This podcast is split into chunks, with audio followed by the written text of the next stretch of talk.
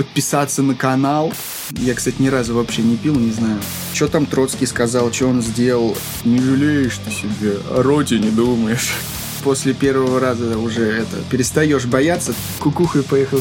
Марксизм — это ужасно Доброго времени суток, уважаемые слушатели! С вами товарищ ведущий, канал Краснобай, и сегодня у нас в гостях крайне интересный человек, который сейчас сам себя представит. Пожалуйста, Иван, расскажи, кто ты есть, что ты есть. Всем привет, учитывая, что сейчас конец декабря 2021 года, желаем всем либо хорошего праздника Нового года, либо уже вас с наступившим. Не знаю, когда выйдет подкаст, Зовут меня Иван Поляков, являюсь автором канала «Призыв к разуму», выпускаю ролики на историческую, философскую, экономическую, культурную и, по возможности, прочую тематику. Не знаю, как еще представиться. А вот если человек, который тебя никогда не слышал, вообще не знает, кто ты есть, что ты делаешь, вот в двух словах, более конкретно можешь очертить границы своей деятельности? Ну, вообще, если кто-то меня не знает, я даже стесняюсь говорить, что я блогер, потому что сегодня это слово имеет э, плохой коннотативный смысл. Сразу представляется какой-то клоун, который стоит и кривляется на камеру, э, затрагивает исключительно хайповые темы и просит всех подписаться на канал, э, пройти по реферальной ссылочке, чтобы любимый автор получил сколько-то там денег. Нет, это я сейчас вообще не против таких приемов, не против рекламы, естественно, это все. Особенно реклама Джеймисона. Ну, Джеймисон. Я, кстати, ни разу вообще не пил, не знаю, каков он. Да, отклонились от темы. Я стараюсь делиться со своими зрителями знаниями, которые я получаю э, из книг, из э, фильмов, отовсюду, из жизненного опыта, хоть он еще не так велик, как у некоторых, просто вот по жизни какие-то ситуации, когда стал свидетелем или ну, грубо говоря, на юрфаке отучился, мне есть что сказать, например, про эти шесть лет. И по голосованию, по последнему ролик должен быть на эту тему. Будет видео на тему права, но, открывая небольшой секрет, чуть-чуть пришлось этот ролик отложить на более актуальную тему. То есть, как минимум, впереди уже два ролика. Да, впереди, пока я жив, я буду стараться все это делать, потому что это мне интересно. И мало того, чтобы это просто было мне интересно, я нахожу это полезным. Смотри, раз уж мы затронули ролики, приоткрой завесы тайны. Ролики записываются по заранее какому-то плану, то есть у тебя там есть наперед 20 тем, и ты по ним идешь стремительно, или они рождаются из ничего, ты проснулся и такой, боже, надо вот про это что-то снять. Оно вообще всегда по-разному. Конечно, у меня есть заготовленный пул тем, и пока что голодания сценарного творческого я не испытываю. У меня есть папка, называется «Будущие проекты». Сейчас я при тебе ее открою. Мы, кстати, на «ты» ничего? Я только за. У меня здесь ну, десятка три папок на различные темы. И я, если что-то в процессе изучения нахожу, выискиваю, я себе делаю заметку и оставляю это на будущее. Вот, например, я разбирал тему искусства, и когда читаешь книги там 30-х, 20-х годов, невольно касаешься всех этих дискуссий, и там много про Троцкого. Что там Троцкий сказал, что он сделал, его сторонников, его противников. И я понимаю, так, мне это в будущем, в принципе, при разборе темы Троцкого понадобится. Я все это себе сохраняю, и вот в папочку, например, про оппозицию позицию Сталину э, закидываю. Конечно же, есть у меня план, но невозможно следовать исключительно этому плану, это было бы неправильно, нужно откликаться на какие-то актуальные события окружающего нас мира. И так, например, у меня было с э, обзором на фильм «Джокер». Я просто, не ожидая, не планируя ничего, я пошел в кинотеатр. Я такой засел, смотрю и уже на половине фильма думаю, блин, мне есть что здесь сказать, я буду делать обзор. То есть я уже во время просмотра для себя решил и отложил там какую-то другую тему и сделал, например, обзор на эту тему. Сейчас же снова такая ситуация возникла, как все знают, левое движение там горит, бомбит. И я ощутил потребность тоже сделать обстоятельное высказывание на эту тему. Вот сейчас сижу, зарывшись в классиков всех народов и всех эпох, начиная от античности, заканчивая нашими классиками э, русской литературы, французскими экзистенциалистами и современными постмодернистами. Кстати, сходил на «Матрицу 4», вспомнил Бодрияра. Вот Бодрияра тоже себе сейчас книжечку отложил, буду ее читать. Не жалеешь ты себя, не жалеешь. Это я вспоминаю выпуск из нашей Раши, где депутат, который только ходит по увеселительным комнатам, и его друг «Не жалеешь ты себя, о ну, родине думаешь». А ты думаешь о зрителях. Все, все для народа.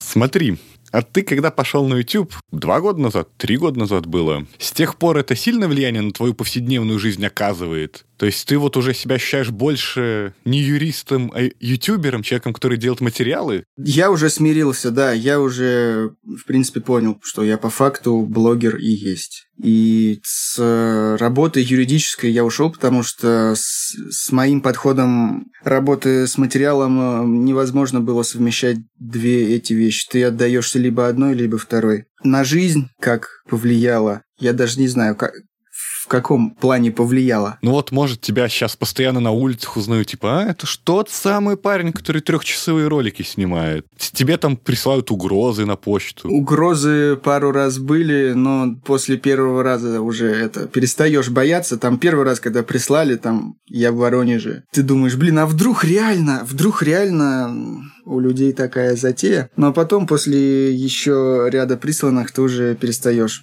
обращать на это внимание. На улице узнали всего один раз, и то знакомые, с которым мы просто много лет не виделись.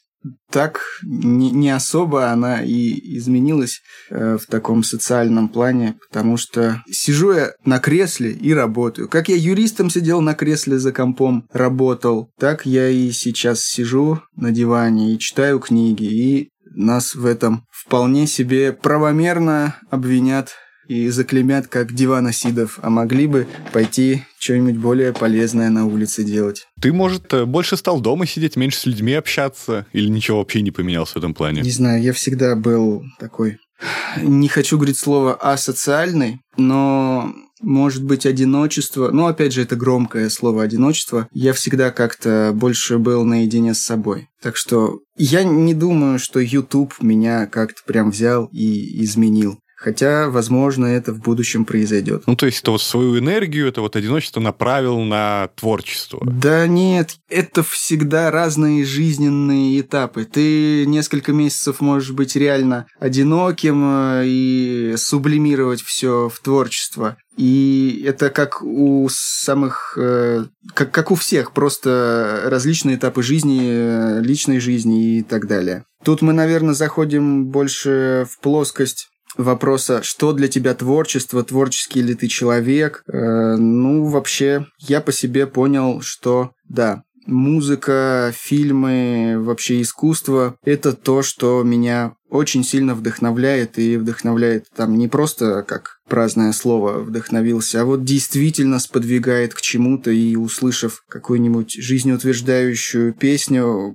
я могу неделю проходить с приподнятым э, настроением и вспоминая о том, как какой-то автор создал такое восхитительное произведение и свою жизненную энергию, пусть это хоть и звучит и идеалистически, но у нас все-таки разговор живой, э, своей жизненной энергией делился с остальными. И также по поводу фильмов. Это очень, очень меня вдохновляет, когда смотришь какого-нибудь великого автора, да и даже если современных не брать великих, но вот из последнего я просто посмотрел недавно «Иваново детство» Андрея Тарковского. Я был вдохновлен и с операторской, с режиссерской точки зрения, и вообще с философской и так далее. О, ну раз уж мы к этому подошли, можешь более подробно писать, какое место в твоей жизни занимает искусство, творчество? Сам ли ты им активно занимаешься, или ты больше поглощаешь? И есть ли что-то такое, что ты анализируешь только вот для себя, но не для канала? Ну, то, что искусство занимает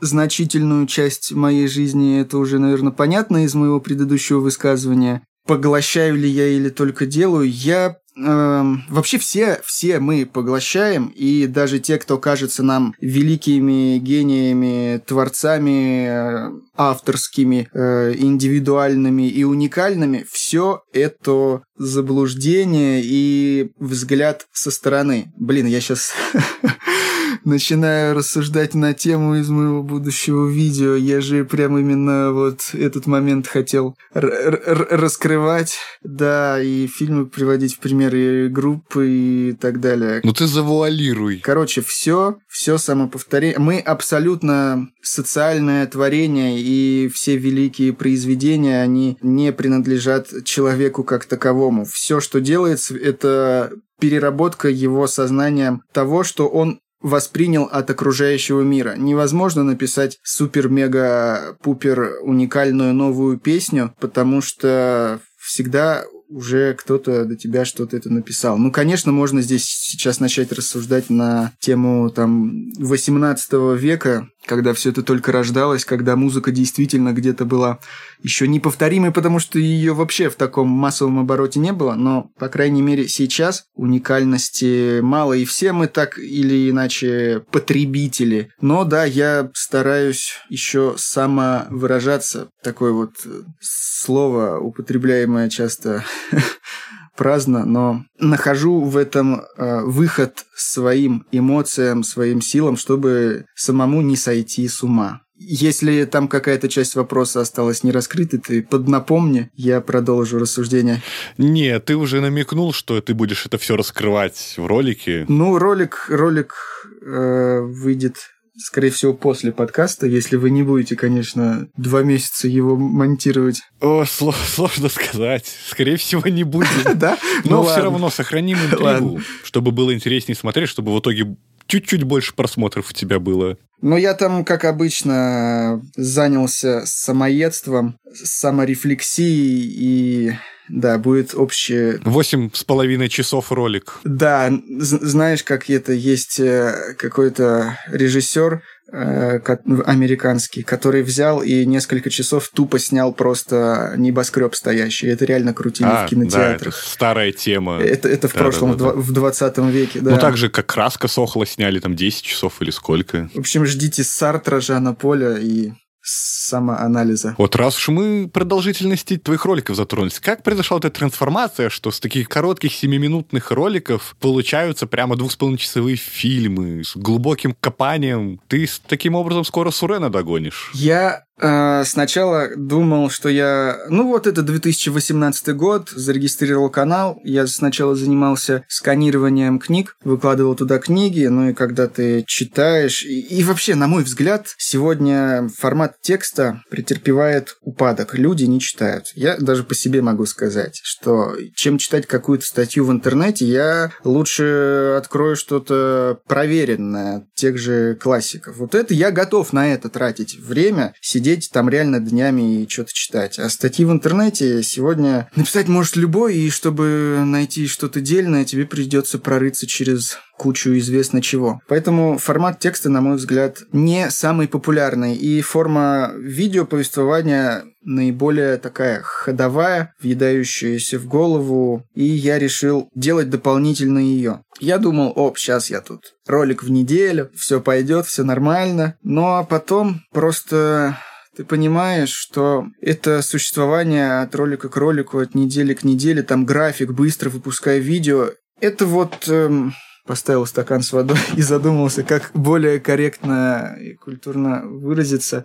Э, опять же, я не скажу, что это плохо. Это наоборот может даже как раз мотивировать людей четко выражать свои мысли, как-то разбираться в темах, делать лаконичные форм- формулировки и действительно там, когда у тебя есть график, ты иной раз себя кнутом подгоняешь, давай быстрее, быстрее. Но в общем и целом со стороны я вижу, что это такой формат работы дельца. И содержание от этого очень страдает. И я выпустил один ролик, и потом сам увидел за собой ошибку. И получается, я просто дезинформировал своих зрителей.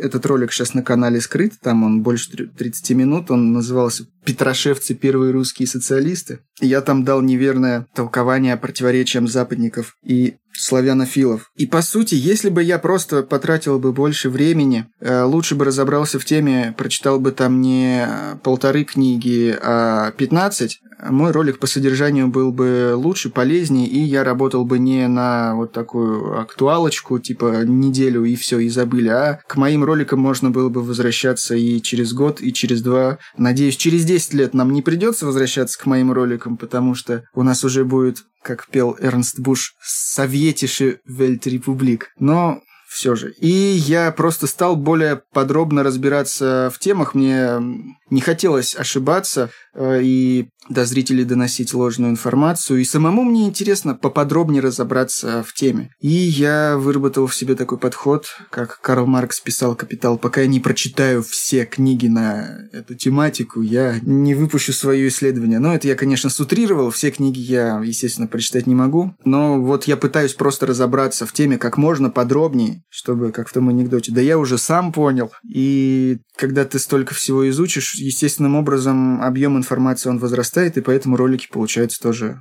длительными. Но я пытаюсь воду обрубать. У меня всегда от первоначальных заметок и записок там, может быть, 200-300 вордовских страниц. Сценарий, ну, значительно, в несколько раз сокращается от первоначальных заметок. Всем бы такой подход, и YouTube стал бы намного лучше. Это достойно только уважения. Ну, кстати, да, ты сказал, YouTube стал бы лучше. Э, я в первую очередь считаю себя зрителям, и я делаю то, чего мне самому не хватает. Ну вот, улучшаешь своими силами. То есть я изначально заходил и подходил к этому вопросу так, что чего бы мне хотелось бы, я же всех тоже смотрел. Сейчас уже последнее время, вот после, за последний месяц я очень устал от интернета, не знаю, с чем это связано, но реально буду, наверное, пересматривать свой подход к взаимодействию с социальными сетями. Я же тоже всех смотрел и думаю, блин, а вот тут я бы вот так бы сделал, а вот здесь вот так вот, а здесь вот так вот. Пусть это не пойдет эм,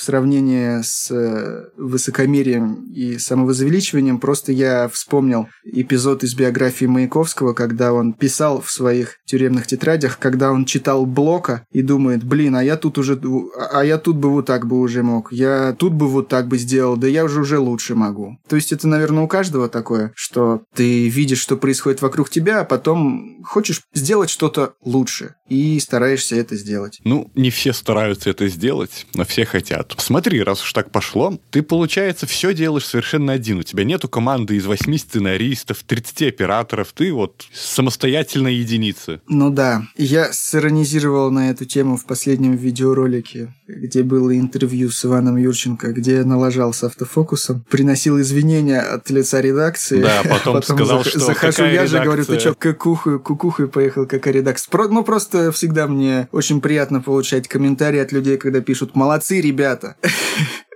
Думаю, что тут работает большой коллектив. И вот в связи с этим, как ты оцениваешь вообще роль и место одиночек в современном, скажем, левом движении? Тот же Егор Иванов, может, майор. Про Егора Иванова могу сказать, что ну, он один из тех, кто меня реально вдохновил на все это. Я не знаю, куда у него сейчас сделался ролик, и, возможно, я бы его хотел бы вспомнить в своем грядущем ролике. Про м, электроника и гвоздях государственной безопасности он почему-то удалил этот ролик, но для меня он глубоко запал в сердце, и там фраза такая была про существование людей, что многие существуют от 9 до 18, а жизнь-то она в другом. Там он разбирал проблему электротехники, процессоров вроде бы, и разбирал попутно сериал «Ломоносов» 80-х годов. Очень-очень хороший советский сериал. Там еще в 50-х, по-моему, был фильм. Ну, если говорить о роли одиночек, Конечно же, э, единица тут мало что сделает, но начинаешь вспоминать тот же 19 век, Герцен, Чернышевский, но они же в любом случае не были одни, тогда были организации, и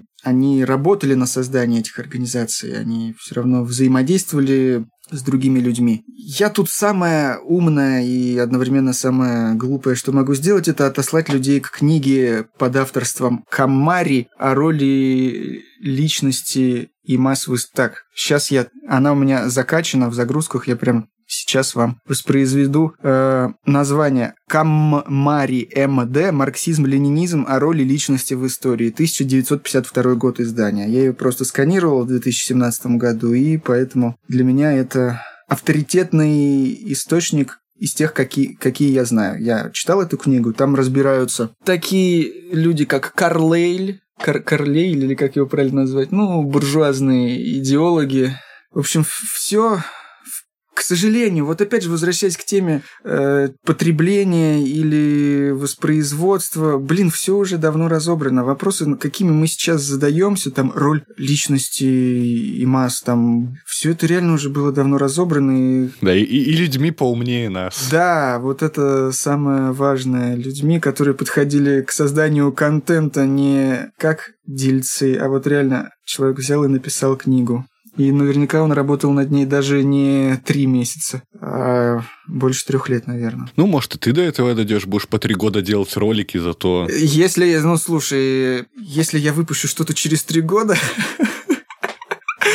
все удивятся, что я не сдох. Зато там 80 часов сконцентрированного материала. Вот. Современный поток информации этого никак не допустит. И я понимаю такое, если происходит с каким-то высоко крупнобюджетным продуктом культуры, как сериал какой-нибудь. Вот я, например, обожаю сериал «Лучше звоните Солу». И там действительно, когда, ну, пару лет назад выходил последний сезон, ну, я реально жду, я готов ждать там 3-5 лет, потому что я просто знаю, что люди выдадут искусство. Но это надо понимать контракты с э, корпорациями, это бюджеты, и наверняка люди не только живут за счет этого э, сериала, и они еще параллельно пишут много чего-то, сценариев или снимают еще чего-то. Конечно, блин, если бы так можно было, я бы сейчас бы на 5 бы лет засел бы и просто выдал лучшую в мире биографию Владимира Ильича Ленина, там 10-12 серийную. Я бы просто от корки до корки бы все 55 томов и все избранные и неизбранные книги о нем бы сделал, и ну просто все. Я бы так бы, может быть, сам бы хотел, но, к сожалению, не получится. То есть у тебя где-то в планах потеснить Владлена Логинова с его биографиями? Ну, Владлен Терентьевич отличные книги написал, но надо понимать, как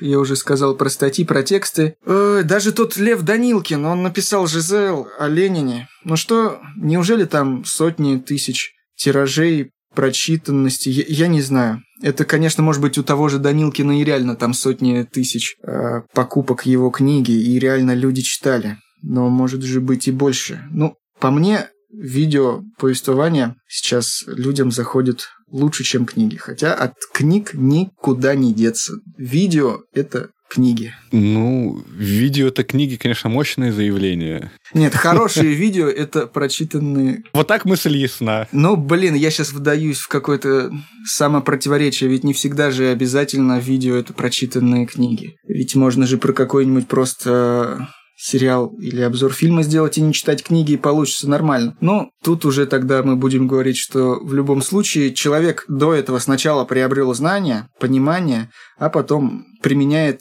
полученные э, инструменты на своей практике. Расширим, так сказать, наше суждение, чтобы потом нас не вырывали из контекста и не называли дурачками. Назовут. Да, я уже, да, привык.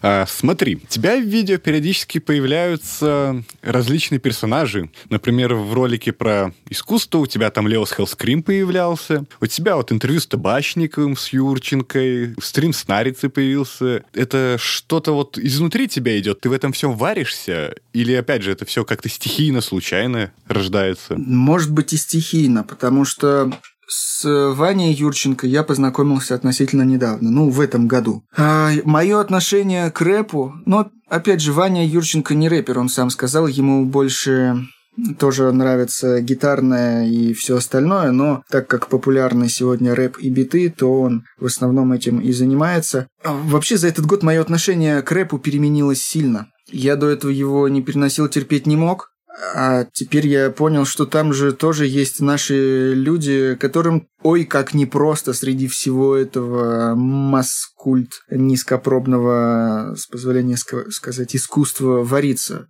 И даже некоторые рэп-композиции меня вдохновляют, тоже можно так сказать. И, безусловно, в этом я и варюсь. То есть не только спонтанно. Спонтанно тоже что-то может быть, но того же Леоса ты вспомнил или э, Табачникова. я долгое время э, интересовался электрогитарой, хотя по меркам матерых музыкантов это будет недолгое время, ну, со школы и там до первых курсов университета. Потом забросил это и вот сейчас чуть-чуть возобновил. Поэтому, да, я то, через что прохожу сам, в чем варился сам, это естественным образом аукивается и откликается. Того же Леуса ролик он был аж в 2017 или 2018 году, и он вообще был удален с его канала, как мы с ним потом списались. Ему кинули авторские права и вообще этот ролик снесли. Но я о нем помнил, о таких характерных высказываниях, типических, типических не с уничижительной точки зрения, а с э, общественной, что, ну, реально много кто так считает, поэтому я его в качестве примера взял. И и Табачникова я вообще с 2013 года слушаю. Табачников со мной дольше даже, чем я коммунист. Симметрично. Продолжим, раз уж Табачников тут появился в разговоре. Как вообще организовал с ним интервью? Какие у тебя ощущения от собеседника? И согласен ли ты вот со всей этой суровой критикой под видео, которая появилась после выхода? Ну ладно, тогда буду говорить о критике, какую помню. Просто там несколько было разрезов э, критических суждений. Первое, что я вообще э, выпустил не какой-то нормальный разбор, к которому люди привыкли, а интервью с каким-то там вообще не леваком. Да, с идеалистом непонятным. Но, да, мне кажется, что нам непозволительно вариться в своем э, левацком марксистском кубле. Это это, это очень для нас будет пагубно. Нам нужно соприкасаться с внешним миром. И почему вот с Табачниковым я решил пообщаться? Как я сказал, я давно за ним слежу, считаю его талантливым с большой буквы артистом. Я вот только вчера смотрел его видео, и ну, он ужасно харизматичный человек. Как начнет рассказывать, ты просто сидишь, слушаешь. Ну, этому даже учиться можно и тоже вдохновляться. И среди музыкального российского мира довольно он известный и знаковая персона. Поэтому задать вопросы э, о коммунизме, о социализме, об э, музыкальной индустрии человеку, который в этом разбирается, но при этом вообще не является леваком, это как минимум интересно. Я не видел никого, чтобы кто-то вот так вот у кого-то что-то спросил. Было бы любопытно поспорить. Опять же, моя цель э, не была с ним там сидеть спорить, как-то его переубеждать. Это был дебют моих, моей интервьюерской деятельности. И, наверное, у меня еще не было опыта прям сидеть и корректно вести дискуссию и спорить. С другой стороны, я и не хотел никому ничего навязывать, э, чтобы я показался душным леваком, который пришел тут и начал пропагандировать свою э, опасную марксистскую ересь. Хотя и эта критика тоже была когда уже пришла аудитория от Сергея. Просто было интересно выявить какие-то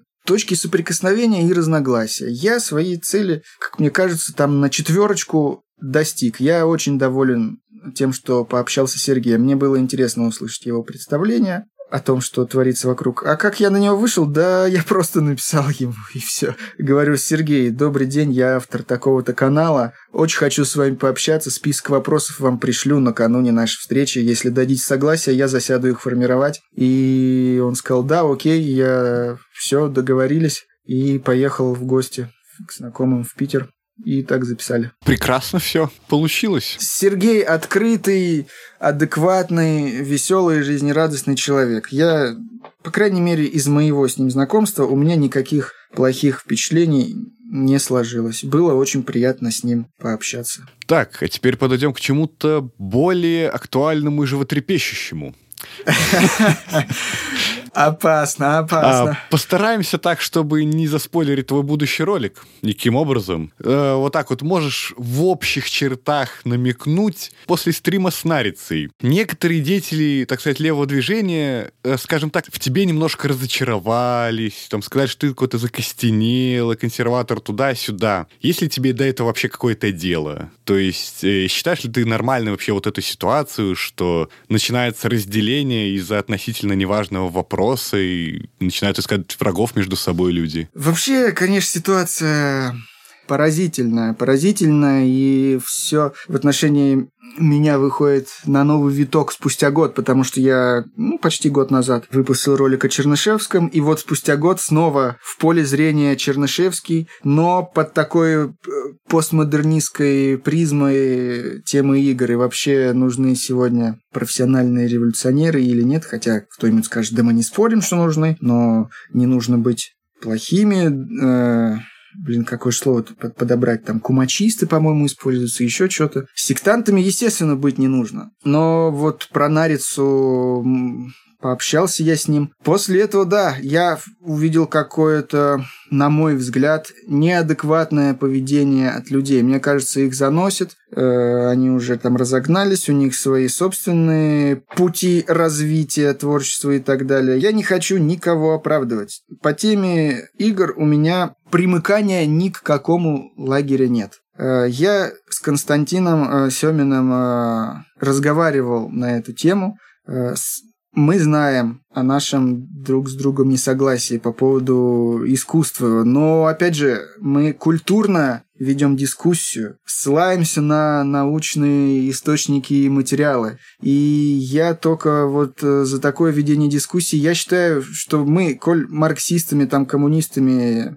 себя назвали, хотя назвать мало, но в любом случае пытаемся этому движению приносить пользу, то мы вроде бы одним делом должны заниматься. Естественно, когда какие-то там совсем уж э, люди вредные и позорящие образуются, то да, с ними сотрудничать не всегда приятно. Но вот, например, та же тема игр, я, блин, я не считаю, что это такой прям с самого начала был э, ужасный выпад со стороны Константина. Потом он, когда давал м, комментарии, то действительно там у него были спорные суждения, и я с ними тоже не согласен. Но я не согласен и с критиками, самоназванными ведущими критиками и защитниками искусства, потому что форму ведения дискуссий их я не приемлю, и, к сожалению, наверное, я буду вынужден ее перенять, потому что, ну а как еще с людьми разговаривать? И ты задал вопрос про стрим с Нарицей. Еще до стрима с Нарицей ко мне пришли и там высказали свое оценочное суждение по поводу всех. Это после поста ВКонтакте, который? Да, после поста ВКонтакте. Я только убедился в том, что здесь слишком люди думают о личном, а не об общественном, и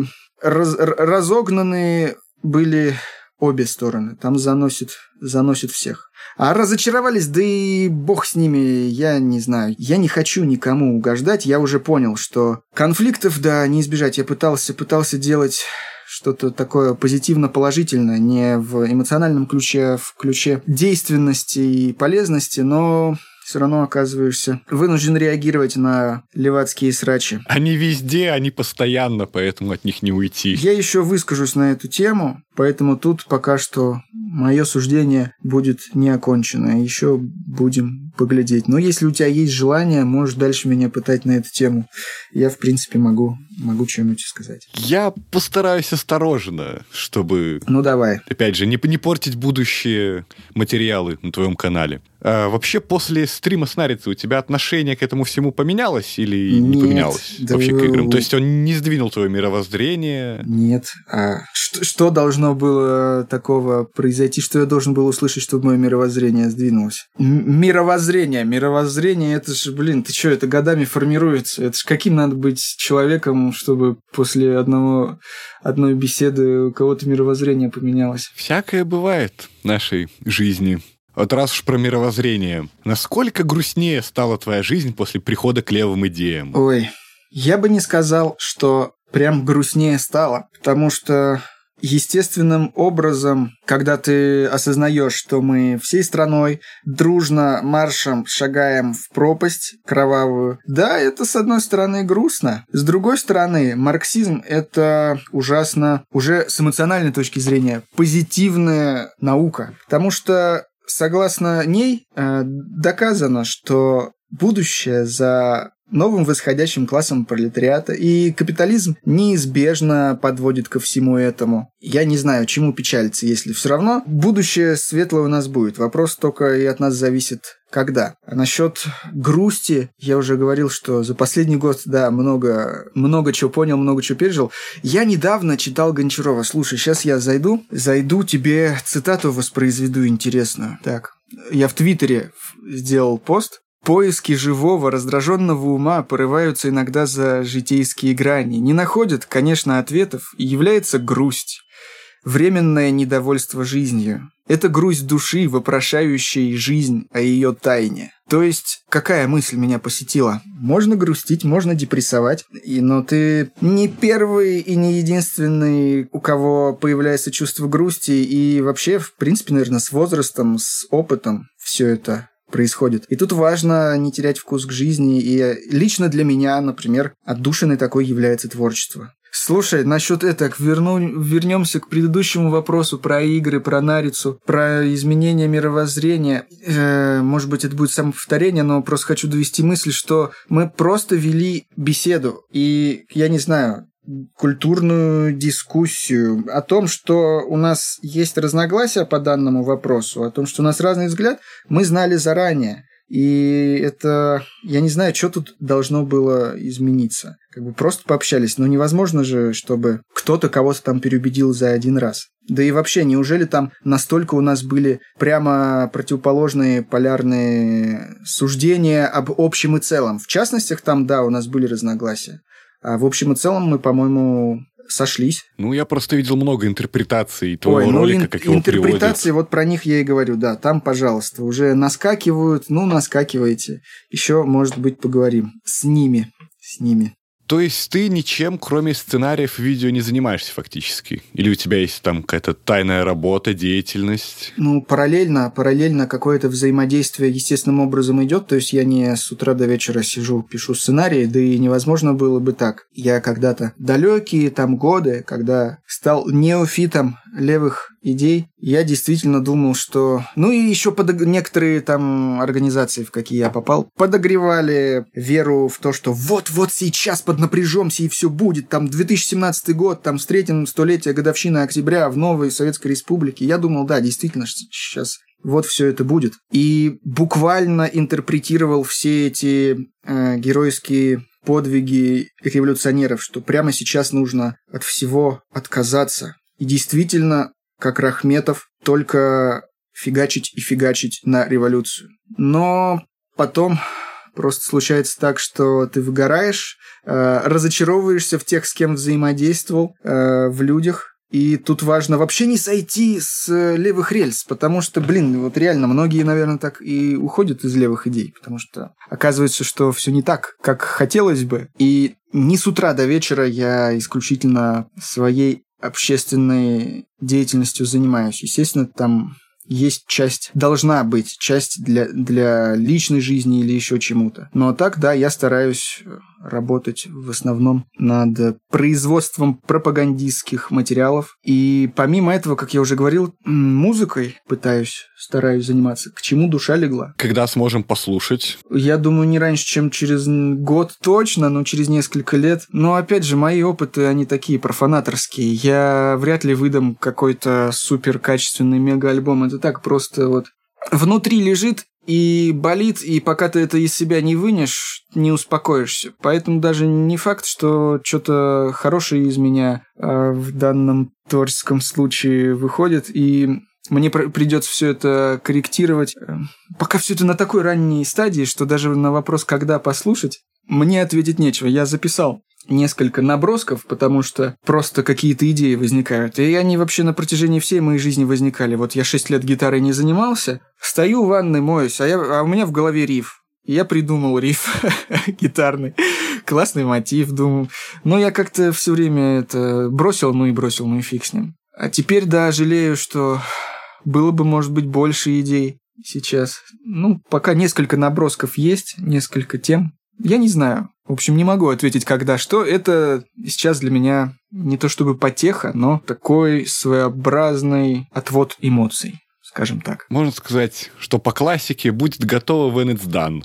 Только не, не, не повтори их судьбу. Ну, повторить киберпанк, да. Это, кстати, острая тема. Ну, будешь год доделывать еще альбом потом после выхода. Да у меня нет цели вот сесть и доделать альбом. Как будет параллельно, будет время, будет желание. Я, я вообще его сейчас в обязательное не ставлю просто так. Может быть, какой-нибудь выходной у меня после тяжелой читальной недели будет желание побренчать, я, может, и сяду что-то сделать. Но так, для меня это сейчас не основное. Вот раз уж ты в своем ответе затронул пропагандистов, сильно ли помогло, помог твой поход по живому, ну, к Семину, твоему каналу? Или просто как дополнительная активность, и ничего такого в итоге не получилось? Конечно, сильно помог. Тут я не знаю. По-моему, всем это очевидно, и многие, кто теперь меня знает, знают благодаря тому, что Константин открыл меня левому движу. Конечно, я благодарен ему за это в любом случае, что бы там ни было. А теперь пойдем к нашим важным, очень важным и очень с подковыркой вопросам. Угу. Готов? Блиц, блиц, да? Да, да. Ну, отвечать Давай. коротко не обязательно. Да. Что ты знаешь о Беларуси в принципе? Э, Я не знаю, это мем, наверное, уже про картошку или еще что-нибудь. Первое просто, что приходит в голову. Э, У меня родственники ездили как-то в Беларусь, привезли мне брестские носки. Это консервная банка, в которой просто пара носков. Я, конечно, был впечатлен. Нам это знакомо. Был впечатлен. Э, Это реально прям вы этим пользуетесь или это такая тури- туристическая финтифлюшка для удивления? Ну, мы покупаем брестские носки без консервных банок, просто в магазине. без консервных банок, да? Или у нас все настолько сурово, ты думаешь? Что о Беларуси знаю? К сожалению, я знаю немного. Я у вас не был, и вот такие только общие ходовые представления. Но и опять же, по рассказам людей, многие удивляются, говорят, вот, переехал границу с Россией, то ехал по колдобинам, по кочкам, а у вас хоть дороги нормальные. Ну, в основном, в основном считается в общественном сознании, что Беларусь это вот такой вот островок стабильности, уцелевший, там что-то от Советского Союза. Но опять же, я понимаю, что это все не так, и из тех материалов, которые я смотрел, э, конечно же, капитализм в Беларуси, он есть. Там такие же процессы идут, может быть, не с такой скоростью, как они прошли и идут у нас в России, но э, назвать это уцелевшим социализмом, на мой взгляд, было бы весьма спорно. А может, ты слушаешь какие-нибудь белорусские группы, раз про Беларусь мало осведомлен, в принципе? Вообще, я белорусских групп не знаю. Совсем не знаешь? В моем прошлом, тяжелом, с философской точки зрения, когда я увлекался всякие, всякими языческими глупостями, я помню какую-то группу, где пелось «Будет торжество». Там, в общем, женщина какая-то пела. И я помню, что они из Беларуси. Возможно, это я только что воспроизвел сейчас экстремистский материал, поэтому делаю оговорку, что мы ни к чему никого не призываем ни, ни к какому экстремизму. И извините, е- если это был экстремистский материал, я не знал, я просто вспомнил. Надеюсь, меня не посадят. Нет, ну ты спросил меня, что я знаю. Я вот и, из того, что помню, я слушал какую вот э, языческую чепуху. И вот как, какая-то группа была из Беларуси. Я вот одну строку воспроизвел, я не помню. Там женщина была вокалистка. А у нас в России э, была или есть группа Великорус. Там пели «Славься, Русь, славься, Русь». Смотри, может, ты знаешь такую группу, как Би-2? А Би-2, я не знал, что они белорусы. Я когда-то слушал их, но, опять же, это такое было мимолетное увлечение. Я на них долго не останавливался. Сейчас я помню у них в одном из неснятых фильмов Федерико Феллини «Герой на героине», «Героиня на героине».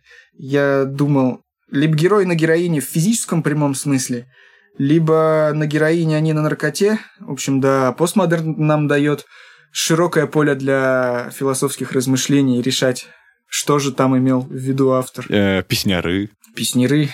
Оказывается, у нас это Русь из Беларуси пошла, да?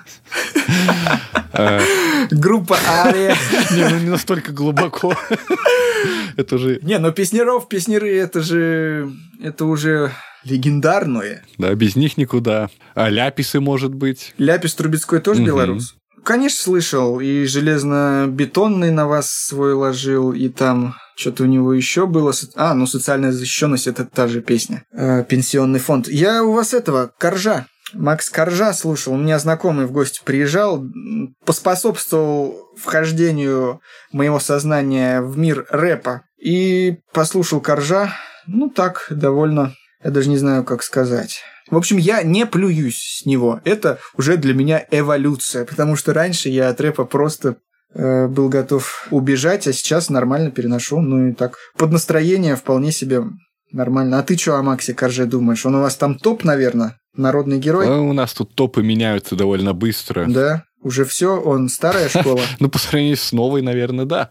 Корж и Корж делает свою музыку в своем стиле для своей аудитории. Весьма и весьма качественно. Но ты его хейтить не станешь? Не, зачем? А то я бы раньше уперся, стал бы вообще хейтить рэп. Все, дегенерат. Не, ну я, я бы в школе тоже а сейчас как-то... Блин, я, значит, долго был школьником. Ну, как-то как сам начал в музыкальной индустрии крутиться, так и да? все вот это вот закончилось. Что вот это вообще не музыка, это вообще что такое? Не, ну, объективно, у меня такое представление о рэпе, что это реально по сравнению с э, тем же гитарным, хотя гитарный жанр гитарному розе, но в любом случае биты, рэп — это примитивнее, чем некоторые другие жанры. Ну... По-моему, это реально так. А, потому опять что... же, смотря как, какой рэп. Там рэп старой школы, какие-нибудь Run DMC, там аранжировки будут покруче, чем у современных панк-групп. И ну, если их прислушаться. Ну ладно, ладно. Сейчас тут скажут Окси наш этот гений. Нойза могут еще вспомнить. А что это же вообще еще и гитарная музыка. Ну ладно, просто, на мой взгляд, живей реально вот именно такая гитарная музыка. Но опять же, это слишком обобщать то, что рок, гитары. Ну, у Тейлор Свифт и у Адель много гитар. Ну ладно, это, это у нас разговор о вкусовщине. Да, да. В общем, Макс Корж, Макс Корж, норм, белорус. А, может, ты можешь посоветовать какие-нибудь малоизвестные группы из твоего города, которые вот неизвестны никому, кроме тебя? Я сам никого не знаю у меня в городе кто. Ну, может быть, на уровне просто тусовок там кто-то что-то собирается, но, опять же, я по таким мероприятиям еще ни разу не ходил, может быть, будет настроение сходить. Я никого из своего города не знаю. Кто сейчас творит. Надо исправлять. Может, про них тоже фильм снимешь. Может быть. Ну, коль найдется кто-то, стучитесь на почту. Вот. Очень важно, стучитесь смело. Там уже получится, не получится, неважно. Тогда пойдем немножко шире. Какую музыку ты можешь посоветовать в принципе? И почему именно ее? Я бы безошибочно советовал нашу отечественную классику, потому что Мусор, Мусоргский... Вообще, я просто обожаю Николая Андреевича Римского-Корсакова. Это моя любовь, и я, если бы хотел бы сделать татуировку, я бы сделал татуировку с ним. Я обожаю нашу русскую классику. Чайковского не всего, но есть у меня его любимые произведения, например, «Увертюра 1812». Ну, потрясающе. Вообще, это огромное поле для вдохновения, для самообразования, для раскрытия своего творческого потенциала. И не только с точки зрения творения, но и с точки зрения восприятия, чтобы научить ценить, научиться ценить искусство, я считаю, что обязательно нужно пройти через это. Я как-то вообще себе брал, скачивал полную дискографию, там, Баха, Бетховена. Мне кажется, о классике непозволительно забывать. Но я не хотел бы уклоняться в такие современные популистские, э, научпоперские э, самолюбовные, блин, я даже не могу слова подобрать. В общем, есть на Ютубе одна девушка, которая там сквозь призму Моргенштерна, Егора Крида и прочих раскрывает наших классиков. По-моему, ее зовут Анна Веленская. Ну да, одну лекцию было весело посмотреть, но вторую, но, блин, это все как-то пошло. Такого я, я бы не хотел делать, в такое уклоняться. Но, естественно, все это сегодня воспринимается немного устаревшим. И бесконечно ходить и слушать советских композиторов Шибалина или Шостаковича тоже невозможно, и я уже давно перестал этим заниматься. Просто они остались в моем сердце, и аукаются их мотивы во мне. Но сейчас я слушаю тяжелый жанр мой путь музыкального вкуса вообще... Наверное, все начинали с рэпа, да? Со школьной поры. Возможно, но не точно. Ну ладно, скажем так, большинство, много из тех, кого я знаю, все начинали с рэпа. Ходили, слушали 50 Cent, там какой-то DMX, Yago Wake Me You Mama. Я вспоминаю эпоху Икпорта, когда мы все это могли только по Икпорту друг другу передавать. После рэпа я перешел на электронку, а после электронки я стал слушать такой вот инди-жанр. Знаешь White Stripes, Джек Уайт? Ну, это уже такое... Сложно назвать это прямо инди-инди. Это, это имя ну, первой величины, извините. Да? Но я имею в виду инди не в том смысле, что они неизвестные, а как вот ну, такой легкий гитарный жанр. Я бы не сказал, что они прям крутые, потому ну, что... Ну, White Stripes, опять же, легкий гитарный жанр, ну, простите меня. Там же довольно ну, тяжелые блин. вещи. Но все равно это, на мой взгляд, попса. White Stripes – это попса. Вот, но я ей благодарен, я через эту попсу, через какую-нибудь группу Dead Weather, э, они с Джеком Вайтом там клип свой снимали, я вот вообще перешел в мир э, э гитарной музыки, почувствовал живость какую-то композиции, что это реально люди играют, они задали себе по метроному какой-то бит и дальше пытаются что-то крякать. Или как это электронная музыка, клубняк. Это, на мой взгляд, не живое что-то. И после этого я перешел все постепенно к более тяжелому. Рамштайн уже считается легким. Я потом слушал Viking Metal. Есть немецкая группа под названием Фарг. Слушал их долго. А потом Потом как-то от всего этого устал, открыл для себя классику, про, про, про которую я только что уже дал свое суждение о том, что она очень важна. Но после классики подуспокоился и э, уже чисто по настроению стал для себя слушать. А по моему настроению мне подходит пост-метал. И я долгое-долгое время слушаю пост-метал. Вот сейчас открыл для себя жанр шугейс. В принципе, это не так далеко от пост-металла ушло.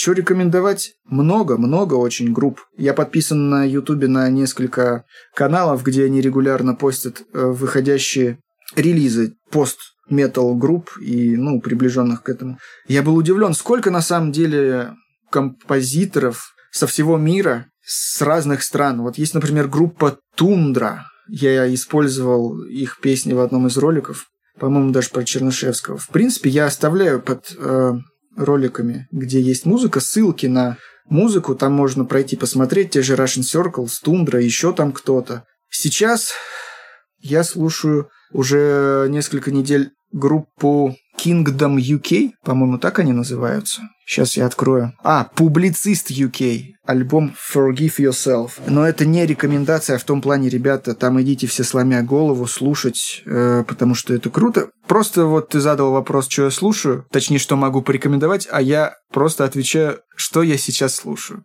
И группа Nothing мне понравилось. Я так до сих пор не разобрался в них. Мне просто нравится их музыка по настроению. А о чем они поют, я еще не вник.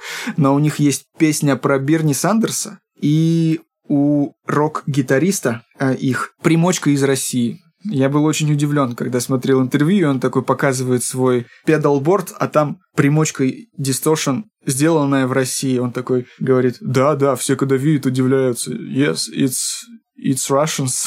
Ну, на самом деле, у многих исполнителей примочки из России. Я, я, я вообще не знал, что у нас их производят. Вот честно, я, я думал, у нас как бы все. Ну, у вас в, в Сибири есть ТМТ довольно известные. Их оборудование гитарист, который у Уда Диркшнайдера играет, использует. Ну, напомни мне, Диркшнайдер это откуда? Э, Accept. Ага, я их не слушал. А, классику не слушал. Ну, я этот Dream Theater ценю, я знаю их. За это тебе отдельные баллы в карму.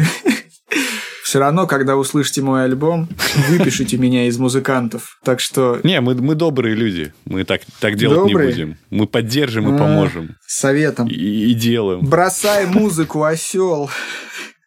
Больше музыкантов, хороших и разных. Конечно, заводы стоят, гитаристы одни вокруг. И, подводя некоторый итог этой беседы, согласен ли ты с тем, что говорил Рубен Казарьян, что музыка — это просто сопровождение к реальности, что она отражает действительность, но не ведет людей за собой? Я не знаю, имел ли прям в виду это Рубен Казарьян. Я уважаю его и как э, гитариста, и как человека, он, мне кажется, очень интересным. Но если в данном случае это действительно такое суждение, и оно, на его взгляд, до сих пор бы актуально было, я с ним не соглашусь, потому что, мне кажется, на, наоборот, музыка, она вполне себе может мотивировать людей, сподвигать к действию. Блин, если просто выйти на массы какой-то определенной заряженной музыкой, вполне себе можно чего-то добиться. Я вот того же Шостаковича слушал, у него там марш в симфонии. Да блин, ты едешь в автобусе, тебе хочется выпрыгнуть и пойти прямо сейчас на этот, на здание Советов пойти и установить советскую власть. И это, это делает а, произведение с человеком. А, ну смотри, тут тонкая грань, что ты сейчас говоришь про классическую инструментальную музыку, которую каждый интерпретирует по-всякому. А те же Rage Against the Machine, они собирают стадионы, но как-то с этих стадионов не идут сразу захватывать Белый дом. Ну да, это может быть проблема Rage Against the Machine и отсутствие организованности левого движения в тех или иных странах. Ну, потенциально, гипотетически. Вот мы берем такое явление. Собран стадион. Можно ли что-то с ним направленно сделать? Конечно, можно. Только в какое время собран этот стадион и в каком месте? Потому что те же самые музыканты во время революции свои собрания проводили. И вполне себе это служило таким мотивирующим действием. Ну, мне кажется, мы еще ответим в будущем на этот вопрос. Смог ли кто-нибудь с помощью музыки кого-то направить? Мне кажется, это можно делать. Но сейчас, если отвлеченно взять, да, проблема, которую затронул Рубен в своем суждении, она реально есть. Сейчас, по-моему, это еще Высоцкий пел. Что-то там буйных мало и что-то там про вожаков. Я, я, я забыл эту фразу про то, что нету вожаков, а буйных мало. И, может быть, если бы кто-нибудь что-нибудь придумал. Но и опять же, отвлеченно это тоже не сделать. Если ты напишешь супер-мега-ультрареволюционный текст, если будет это в отрыве от хода истории, ничего не произойдет. Всему свое время и место. Настоящих буйных мало, вот и нету вожаков. О, вот в памяти всплывает у меня всякое. Важно и нужно. Ладно, Иван, было очень приятно пообщаться. Ты очень хороший собеседник. Взаимно. А ты хороший интервьюер, спасибо а, тебе. Смотри, теперь по нашей традиции пожелай что-нибудь нашим подписчикам и пожелай что-нибудь твоим потенциальным зрителям, которые придут после этого подкаста к тебе. Что желать-то? Я... Сидишь и думаешь, вот что людям пожелать? Можно желать здоровья и счастья, как это обычно бывает, но мы устремлены на нечто высокое, и в то же время не хочется быть пафосным.